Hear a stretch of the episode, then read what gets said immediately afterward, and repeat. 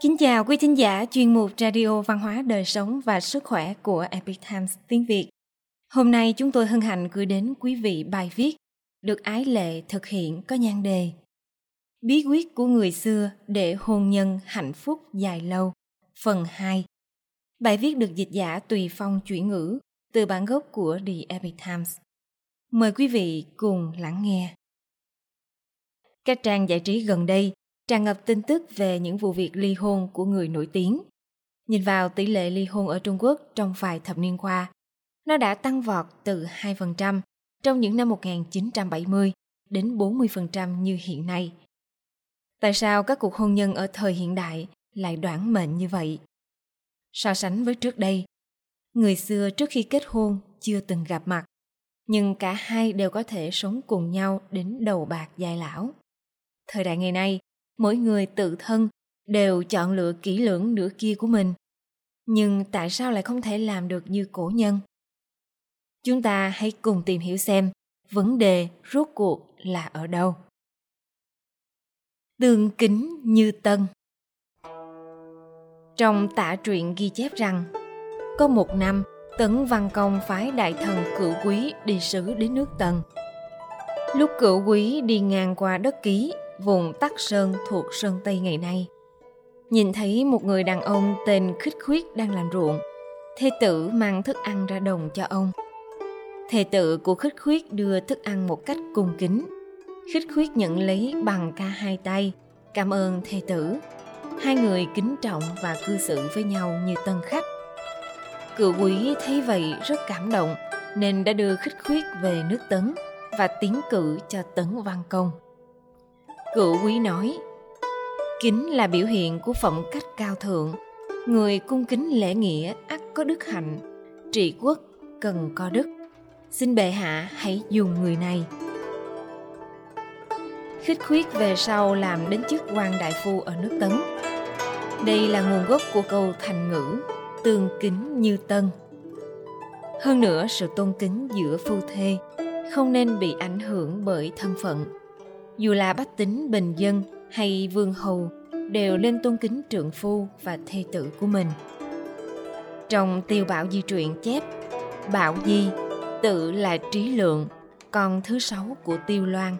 Em cùng mẹ với bảo quyển vì yêu thích nam dương trưởng công chúa, nên được ban một ngàn sấp vải lụa và lễ vật đầy đủ. Công chúa là người có đức hạnh, lúc hành sự cùng trượng phu nhất mực dùng lễ cung thuận. Tuy hòa hợp nhiều năm, nhưng không hề thiếu sự kính trọng. Bảo gì mỗi ngày về nhà, công chúa đều đứng dậy thi lễ. Hai bên đối đãi như khách. Lúc thái phi bệnh, nàng tự mình chăm sóc, chưa từng quay về nghỉ ngơi. Bảo gì tính tình ôn thuận, dùng lễ đối đãi. Công chúa phụng kính. Trong ngoài hòa hợp Thanh Hà Vương rất xem trọng hai người. Trong Ngụy Thư cũng có ghi chép tương tự. Tiêu Bảo Di, con trai thứ sáu của Tề Minh Đế, sau khi chạy nạn đến Bắc Ngụy, đã cưới Nam Dương trưởng công chúa của Bắc Ngụy làm thê tử. Trưởng công chúa không lấy thân phận là muội muội của hoàng thượng mà tự kiêu. Quan hệ giữa hai người rất tốt trong nhiều năm và sự cung kính của Nam Dương công chúa đối với phu quân chưa từng thay đổi. Khi tiêu bảo di vào cửa, công chúa nhất định sẽ đứng dậy nghênh đón. Tiêu bảo di tính tình ôn hòa, lúc nào cũng tôn kính trưởng công chúa. Hai người rất tâm đầu ý hợp, tình cảm hòa ái. Có người cho rằng, vợ chồng kính nhau như khách, thì khẳng định không yêu đối phương. Kỳ thực tôi cho rằng đây chính là biểu hiện của sự quý mến và tôn trọng lẫn nhau giữa hai người. Đó là người mà mình trân trọng. Vậy nên mỗi ngày đều lấy mặt tốt nhất của mình ra để đối diện với đối phương, đối đãi bằng thái độ bao dung nhất, nói chuyện bằng ngữ khí hòa nhã nhất. Như vậy mâu thuẫn chẳng phải sẽ rất khó phát sinh sao? Sách tính lý hội thông nhân luân thời nhà minh chép Trấn Thị ở Tây Sơn nói, Đạo làm chồng ở chỗ kính thân người làm gương cho vợ. Đạo làm vợ, kính thân để vâng theo chồng. Cho nên người cha đối với chuyện kết hôn của con tất dậy lấy kính để gắn gọi noi gương. Người mẹ đối với chuyện con gái xuất giá, dạy kính chồng răng mình. Đạo vợ chồng thảy đều ở đây. Phu thề tương kính như tân có thể tránh được rất nhiều mâu thuẫn. Nhưng trong cuộc sống, chắc chắn sẽ có sóng gió. Giữa hai người khó tránh khỏi xích mích. Lúc này, điều cần nhất chính là sự nhẫn nhịn. Nhẫn nội tại. Trước tiên, xin chia sẻ với quý vị một đoạn văn đặc biệt thú vị. Đó là thiên hôn tiền dực, trong tứ lễ dực thời nhà minh có phần nữ tử lệ chép. Một gia đình bình thường nuôi dạy con gái, luôn nghe theo ý thích của con. Khi người con ấy cảm thấy suốt đời sẽ được nuông chiều và sinh tâm kiêu ngạo. Nàng không việc gì không làm, không phân biệt được tuân ti trật tự lớn nhỏ. Muốn mọi người đều phải nghe theo mình. Cô cậu, chồng hay em gái cũng vậy. Anh em, chị em, nhà chồng cũng thế. Tôn ti trong nhà, dù bậc trưởng bối, cũng có thể sai khiến được sao? Dạ như ra lệnh đều phải phục tùng, giống như nhà mẹ ruột. Người phụ nữ có thể như vậy sao? Nếu không như vậy thì thế nào? Tích dưỡng lâu ngày thành bất bình gắn gượng không bực dọc, phớt lờ mọi việc. Nếu không chết vì bệnh, thì cũng vì sự kiêu ngạo đó mà giết chết bản thân nếu một thiếu nữ được tu dưỡng theo gia giáo trong nhà, thì lúc lấy chồng cũng như vậy. Một lòng giữ gia đạo thì các con của nàng cũng sẽ học theo. Những thứ có được chẳng phải càng nhiều hơn sao. Vậy nên mới chép thành cuốn nữ tử lễ. Trong sách nói, con gái sinh ra trong gia đình bình thường đều có lòng kiêu ngạo, lâu thành thói quen nhưng con gái dù được sủng ái nhiều đến đâu, khi lấy chồng rồi thì thân phận và địa vị sẽ khác. Ở nhà chồng không thể nào giống như nhà mẹ đẻ được.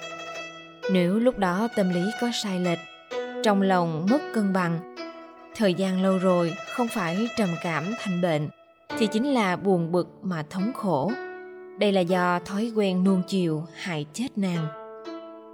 Ở đây tuy là nói nữ nhi nhưng kỳ thực với những người con một ở thời hiện đại của chúng ta là những tiểu hoàng đế và tiểu công chúa ở nhà. Gặp mâu thuẫn cũng không muốn bản thân chịu ủy khuất. Nếu chỉ chăm chăm vào việc người khác làm sai chỗ nào, tại sao đối xử với mình như thế? Vậy chỉ có thể càng ngày càng tuổi thân. Nói không chừng, một ngày nào đó, còn sẽ hủy hoại bản thân mình. Thẩm bảo trinh một vị trọng thần vào cuối triều đại nhà thanh.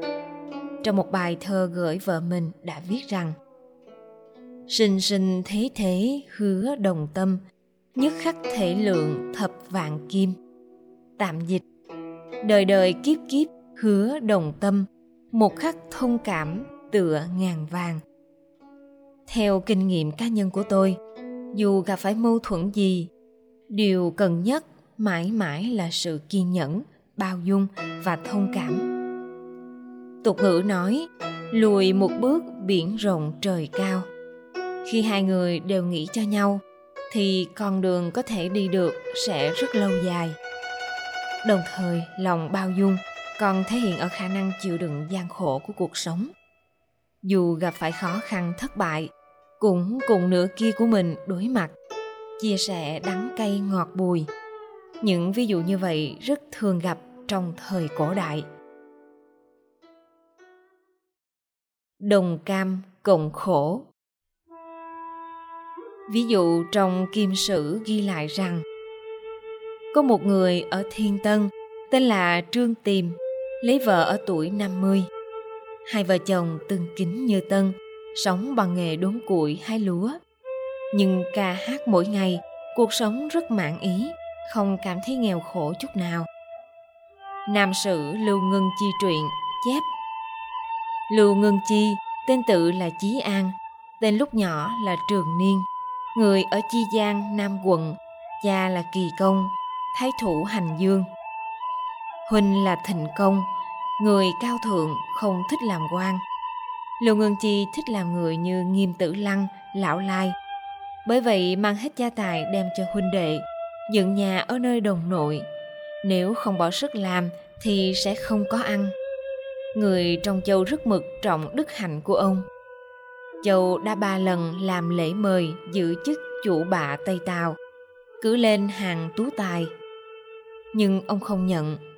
Vợ ông là con gái của Thứ sử Lương Châu Quách Thuyên, cũng không mộ vinh hoa, cùng chồng sống cuộc đời an nhàn, thanh bần.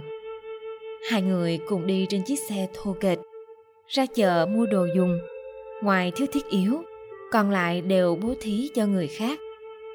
Vốn tính yêu thích du sơn ngoạn thủy, một ngày nọ, ông dẫn theo vợ con phiêu bạc khắp nơi, ẩn cư ở ngọn hành sơn. Leo lên đỉnh núi, dứt tuyệt dấu vết con người. Dựng ngôi nhà nhỏ, hái thuốc làm thức ăn, vợ con đều cùng chí hướng như vậy. Quả thật tôi rất ấn tượng đôi vợ chồng Lưu Ngưng Chi này. Họ từ đó về sau chẳng hỏi chuyện thế gian, ngao du sơn thủy, sống cuộc sống của thần tiên. Mọi người đều biết các cặp vợ chồng thời xưa là phu sướng phụ tùy, chồng hát vợ theo. Thực ra nếu tìm hiểu kỹ hơn sẽ phát hiện, đằng sau việc phu sướng phụ tùy còn bao hàm những hàm ý sâu xa hơn. Âm dương. Thuyết âm dương của Trung Quốc cho rằng nam là dương, nữ là âm, nam là trời, nữ là đất, trời đất âm dương nam nữ đều là những thứ tồn tại song hành. Nữ giới kính thuận chép. Âm dương có tính khác biệt mà nam nữ chẳng giống về đức hạnh. Dương lấy cương làm đức âm lấy nhu làm trọng nam lấy cương làm điều quý nữ lấy nhược làm vẻ đẹp. Bạch hộ thông cũng ghi, nam nữ có thế mạnh khác nhau, mỗi bên tự có điểm trọng, yếu của mình. Mà âm dương cũng tự có thủy, có chung. Bây giờ người ta đều đề cao nam nữ bình đẳng, nhưng lại bỏ qua chuyện nam nữ có thế mạnh khác nhau. Mỗi bên đều có ương nhiệt điểm của mình. Dưới quệ gia nhân trong kinh dịch có viết vị trí ứng xử của nữ giới là nội, vị trí ứng xử của nam giới là ngoại. Nam nữ mỗi bên có ti chức riêng của mình. Đây là đại nghĩa giữa trời đất. Cha con, anh em, vợ chồng, mỗi người đều làm tốt vai trò của mình trong gia đình, thì gia đạo mới chính được. Nếu gia đình nào cũng làm được như vậy, thì thiên hạ tự nhiên sẽ ổn định. Giống như trong xã hội có sự phân công lao động không thể nào ai cũng làm việc giống nhau. Như vậy chẳng phải là rất kém hiệu quả sao? Vậy nên trong xã hội trước đây, đàn ông làm ruộng, phụ nữ dệt vải, nam và nữ đều có thể phát huy thế mạnh của mình trong các hoàn cảnh khác nhau. Đây là điều phù hợp với quy luật âm dương của trời đất. Trong tố nhân kính, thời nhà minh có viết về một hình ảnh ẩn dụ rằng giữa vợ và chồng. Tình ý tương hợp, thân mật không ngăn cách. Nhưng giữa hai người vẫn có sự khác biệt. Giống như mặt trời và mặt trăng. Người chồng như mặt trời, người vợ như mặt trăng. Mặt trời và mặt trăng thay phiên nhau chiếu sáng trên thiên địa. Quý vị hãy thử tưởng tượng một chút. Nếu có hai mặt trời vào ban ngày và không có mặt trăng vào ban đêm, hoặc nếu chỉ có hai mặt trăng vào ban đêm mà không có mặt trời vào ban ngày thì cuộc sống sẽ như thế nào chính vì phụ nữ vốn yếu đuối nên đàn ông sẽ cố gắng hết sức để chăm sóc và bảo vệ họ Tôi nhớ mình đã từng thấy một chiếc xe lửa thời cổ ở Hoa Kỳ. Tay vịn trên tàu được lắp rất cao, phụ nữ tương đối thấp nên rất khó với tới. Lúc đầu tôi còn nghĩ, sao thiết kế ngày xưa thiếu nhân tính như thế? Kỳ thực là do ghế trên xe là dành cho nữ giới. Vậy nên bề tì tay, chỉ cần đàn ông với tới là được. Một ví dụ khác, khi tàu Titanic gặp thảm họa, những người đàn ông đều nhường cơ hội sống sót cho phụ nữ và trẻ em không ai cho rằng đó là bất công bởi đây là nghĩa vụ của những người thân là nam giới trong một gia đình người đàn ông là trụ cột trong nhà họ có trách nhiệm vun đắp gia đình và yêu thương vợ. Còn phụ nữ thì gánh vác việc gia đình và chăm lo cho chồng.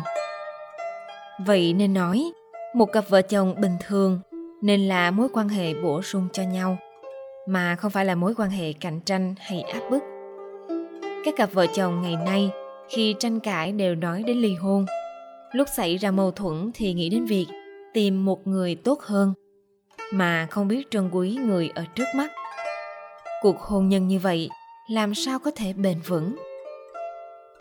Vào thời cổ đại, các cặp vợ chồng bình thường tương kính như tân. Khi gặp mâu thuẫn thì bao dung lẫn nhau, gặp khó khăn cùng nhau đối mặt, gặp cám dỗ cự tuyệt thẳng thừng. Hơn nữa, giữa họ còn có sự ràng buộc của ân nghĩa, tình nghĩa, đạo nghĩa và tính nghĩa. Vì vậy, cuộc hôn nhân mới có thể đứng trước thử thách của thời gian đạo lý nói ra rất đơn giản, chỉ là xem mọi người có nguyện ý làm hay không mà thôi. Quý thính giả thân mến, chuyên mục radio văn hóa đời sống và sức khỏe của epic times tiếng việt đến đây là hết. Để đọc các bài viết khác của chúng tôi, quý vị có thể truy cập vào trang web epictimesviet com. Cảm ơn quý vị đã lắng nghe, quan tâm và ghi danh theo dõi kênh. Mến chào tạm biệt và hẹn gặp lại quý vị trong chương trình lần sau. Kính chúc mọi điều bình an và tốt lành tới quý vị cùng người thân.